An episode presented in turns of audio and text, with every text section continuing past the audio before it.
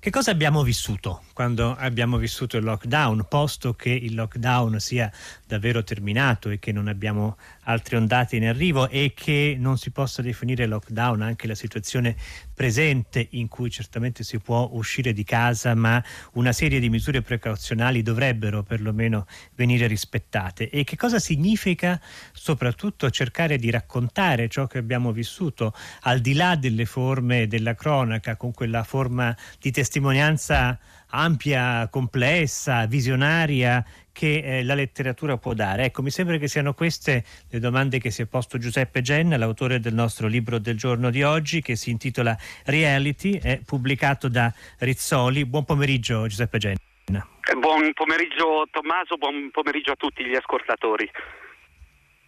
Ecco, questo è un libro che racconta dalla prospettiva di Milano e con lo sguardo di un io che io mi eh, prende abilità di identificare tranquillamente con Giuseppe Genna, eh, racconta appunto quei mesi terribili, li racconta eh, andando a eh, infilarsi nelle pieghe, tra l'altro nelle pieghe di una epidemia che eh, se aveva il suo cuore proprio in quell'area del paese al tempo stesso era comunque eh, per certi versi invisibile, nascosta, perché eh, una parte degli orrori del Covid eh, non erano appunto alla portata di tutti. E quindi eh, Jenna, si è avuto un po' la sensazione che eh, il mondo sia diventato un romanzo di Giuseppe Genna e che la sua scrittura andasse da tempo nella direzione di un libro come questo. È così?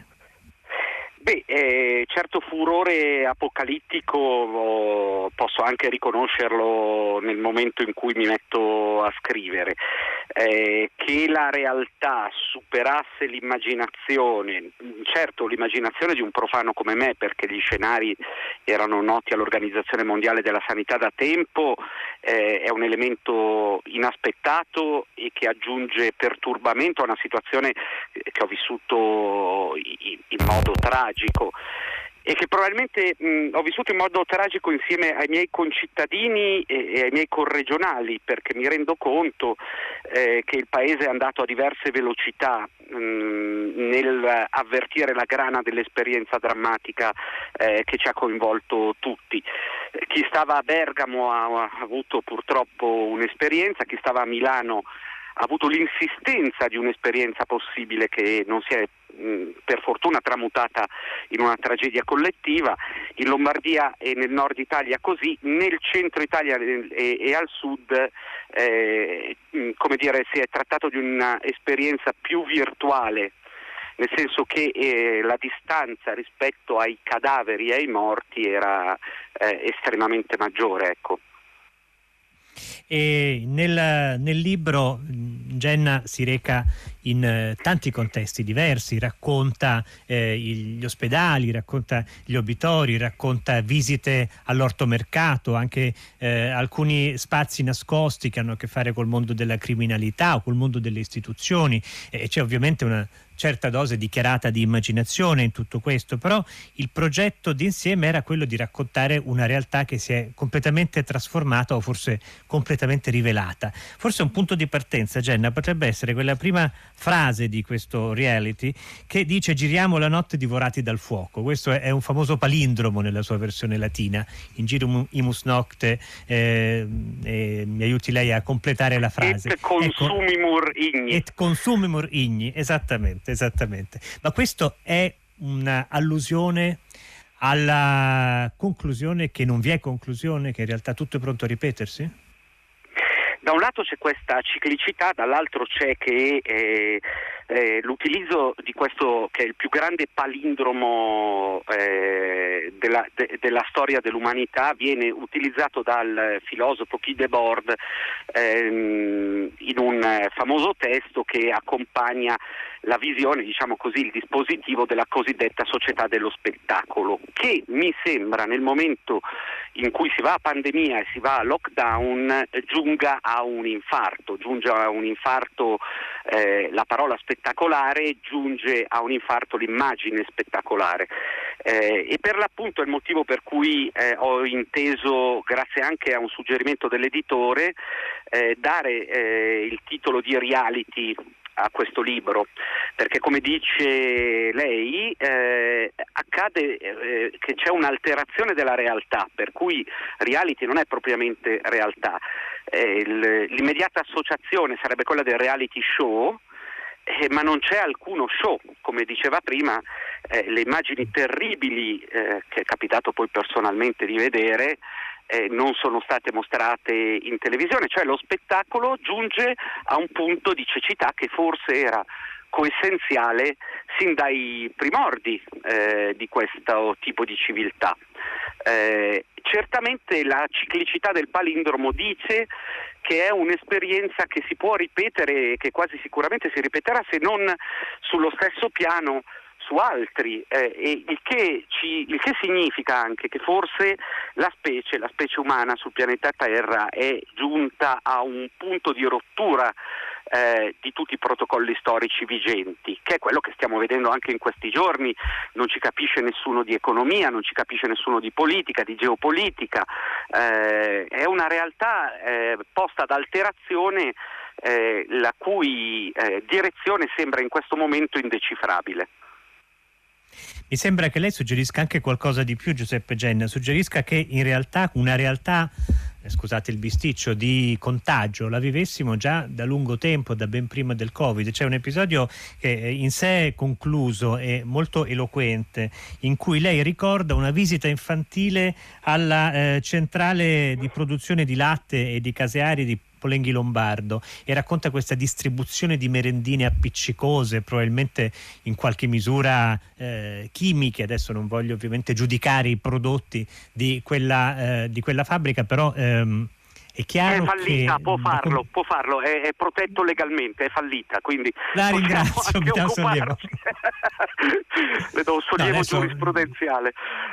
Eh, sì, ma non dal punto di vista della salute, perché quello che mi pare di capire è che in altre pagine lei per esempio cita Chernobyl, eh, vivessimo in una civiltà del contagio da ben prima del Covid. Sì, io cito quell'episodio perché è una gita delle elementari, che adesso non si chiamano più elementari, ma già, eh, hanno già avuto accesso a un'altra nominazione, sono le primarie, eh, quasi fossero le preelezioni degli eh, elettorali eh, e che forse qualcosa diciamo così dal punto di vista semantico è azzeccato in questa eh, analisi perché? perché ci portarono a Codogno eh, che è il, diciamo così, il, momento del contagio numero uno eh, dichiarato e intercettato.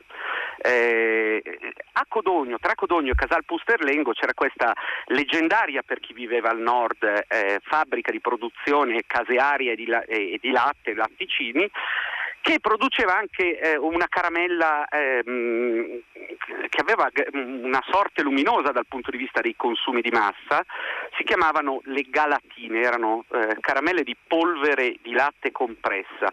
In quell'occasione eh, noi vediamo per la prima volta eh, persone che si vestono della tuta anticontaminante. E c'è anche un, eh, una morale in questo aneddoto perché noi ci strafoghiamo di eh, Galatine e al ritorno da Codogno, dopo aver visto questi stabilimenti che eh, mh, dopo pochi anni rivedremo eh, col reattore numero 6 eh, di Chernobyl, noi vomitiamo in massa sull'autobus, eh, violando qualunque distanziamento sociale eh, ed avendo come dire, un esito grottesco eh, della gita che però ci dice quanto la chimica e quanto l'artificio eh, già stesse lavorando per insinuarsi tra le pieghe della natura e modificare mh, direttamente un'idea ingenua di natura naturale, eh, che probabilmente io nella mia vita e anche lei immagino eh, molto difficoltosamente abbiamo eh, vissuto. Ci sono fasce anagrafiche della popolazione in ascolto che evidentemente no, hanno vissuto una realtà rurale completamente priva di questa specie di eh, ingegnoso sortilegio dell'artificiale nei confronti della natura. Però si trattava, mondo... capitale, si trattava, della capitale, del virus in quel momento, precisamente quella zona. Eh, certamente è un mondo completamente stravolto quello che lei racconta Giuseppe Genna, tanto che a volte uno eh, va a controllare se i fatti di cui lei eh, dà conto si sono effettivamente svolti e la risposta è quasi sempre sì. Per esempio c'è stata un'invasione di scimmie affamate in una piccola città, credo dell'India, anzi neanche tanto piccola, c'è stata la liberazione di decine di migliaia di carcerati all'improvviso a Teheran, tante cose a cui eravamo abituati sono profondamente cambiate. Eh, c'è una frase rivelata rivelatrice che lei usa alla fine, verso la fine eh, di Reality, stiamo parlando di questo forse romanzo, forse questo è il termine da usare, di, eh, di Giuseppe Genna pubblicato da Rizzoli, e cioè chi desidera ritornare alla normalità malata dopo l'eccezionalità malata. Dopo questo mondo completamente stravolto eh, e apocalittico, che però sembrava nella, nei toni biblici che aveva assunto rivelare appunto una realtà, una verità. È più difficile, sarà più difficile tornare alla normalità se ci riusciremo? E io non credo che quella che veniva considerata normalità solo qualche mese fa, a gennaio, torni mai più. Eh, per come percepisco io, eh, diciamo così, la portata planetaria eh, di questo fatto, eh, penso che non si possa più avere accesso eh, a ciò che prima era consolidato. Noi abbiamo attraversato e stiamo attraversando la prima fase di paura mondiale, di paura globale. Eh, è la prima volta che uh, un'emozione unica conquista tutta la specie nel momento in cui la specie in qualche modo è consapevole delle proprie emozioni. È una um, disrottura clamorosa eh, del piano di realtà precedente. Eh, io non credo, per esempio, per essere mh, molto espliciti, io non penso francamente che il mondo del lavoro tornerà mai più come quello che precedeva la pandemia e il lockdown. Lo sdoganamento del cosiddetto smart eh, working, che mi dispiace ma proprio smart non è, eh, impone anche una reazione, un'invenzione collettiva eh, di nuovi protocolli anche quando eventualmente saremo fuori eh, grazie a un vaccino oppure a un protocollo terapeutico certo, qua, da quando saremo fuori eh, da questo eh, dramma virale. E del resto, eh, comunque anche a livello metaforico, se io dico eh, l'aggettivo virale oggi, suoneranno come dire, nel, nel, nell'udito di molti ascoltatori delle fosche eh, tecniche di comunicazione eh, che stavano prendendo l'intero pianeta eh, digitalizzato ultimamente. Virale non aveva un significato biologico, aveva un significato comunicativo eh, ultimamente. Che dalla comunicazione si arrivi alla realtà biologica eh, forse è qualcosa che è più di una coincidenza. Ecco. Ci sono diversi personaggi anche in questo romanzo, è meglio dirlo perché non si pensi che si tratti solamente di un affresco di masse. Ci sono personaggi come padre Steiner, eh, e tralascio qui le figure più immediatamente identificabili, c'è per esempio il Presidente della Repubblica, eh, c'è una figura chiamata Capomastro che ha a che fare con diciamo, il lato oscuro delle istituzioni e c'è la figura di Giorgio Gori a cui lei ha dato molto spazio, il sindaco di Bergamo. Come mai? Allora sì, eh, perché ognuna tiene l'altra. Eh, nel senso che io eh, avevo intenzione comunque eh, di eh, tenere presente l'orizzonte manzoniano della peste, sebbene non, non dire, eh, rispetto alle prime reazioni di quei mesi non, non concordassi minimamente che il virus fosse interpretabile come la nuova peste manzoniana. Tuttavia tentavo di tenere in tralice quella struttura, avevo bisogno quindi di un Don Abbondio al contrario e eh, eh, padre Steiner che è questo prete eretico che lei ha citato eh, faceva proprio al mio caso eh, Giorgio Gori mi sembrava ripetere la parabola dell'innominato perché? perché Giorgio Gori Or, ora eh, capisco Jenna come mai lei a un certo punto parla del cielo di Lombardia così brutto quando è brutto. Eh, esatto, era esattamente eh, la posizione di rovesciamento manzoniano che volevo tenere. Mm.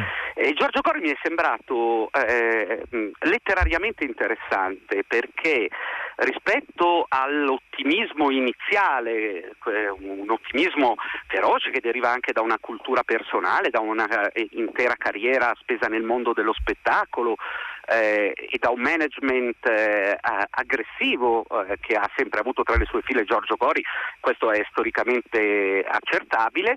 Eh, Giorgio Gori eh, ha un momento di, eh, clamorosa, mh, di clamoroso rovesciamento della percezione. Mentre prima con sua moglie appare in un, in un post eh, che è stato molto contestato ai tempi, dicendo che Bergamo eh, ripartiva anzitempo, eh, si rende conto della tragedia e viene fisicamente segnato dalla tragedia.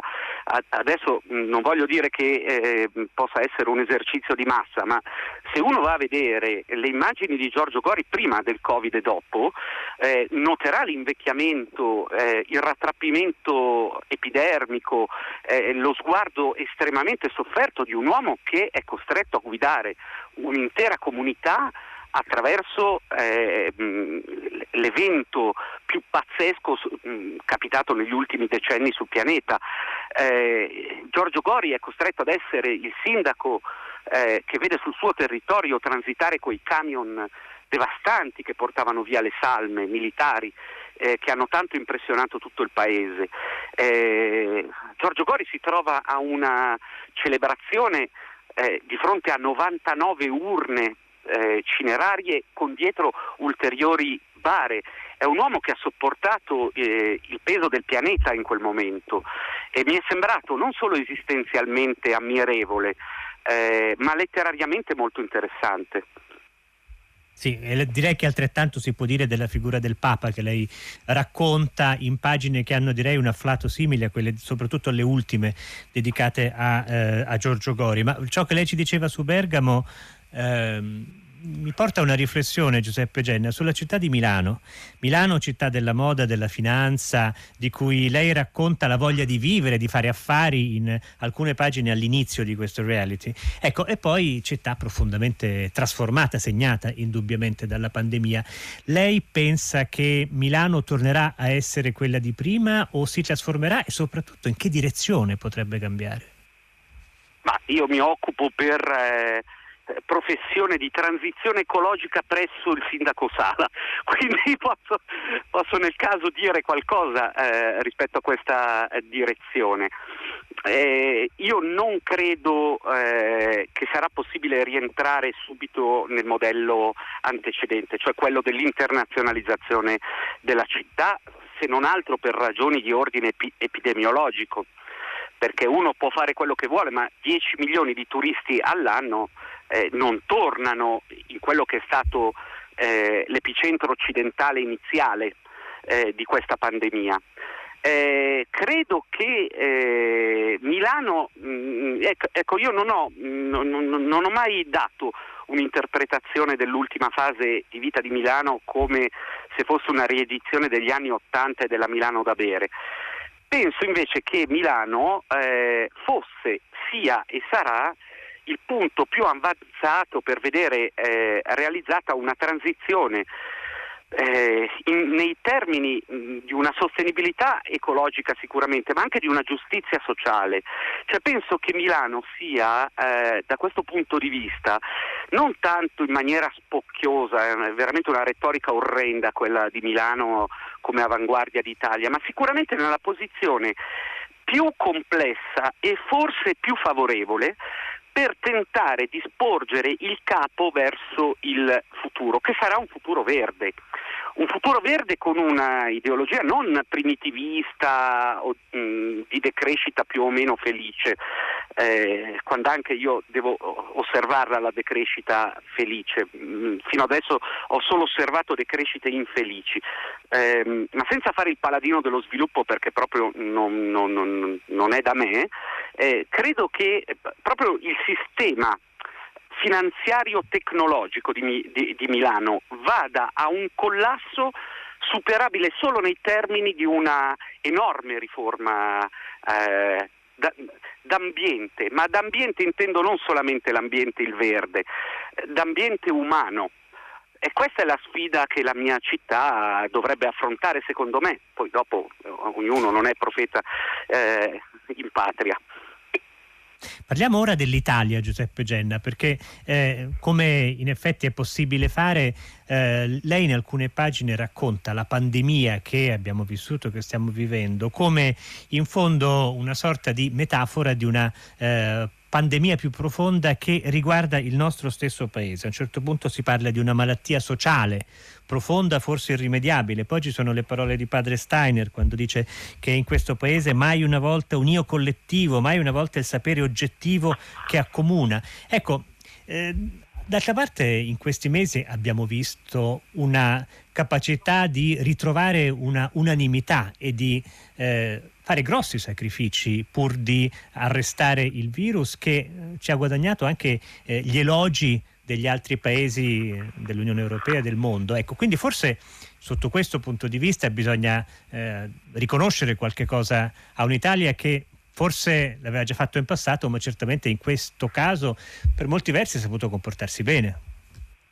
Eh, cioè seguire le regole. Se il comportarsi bene è seguire le regole siamo d'accordo.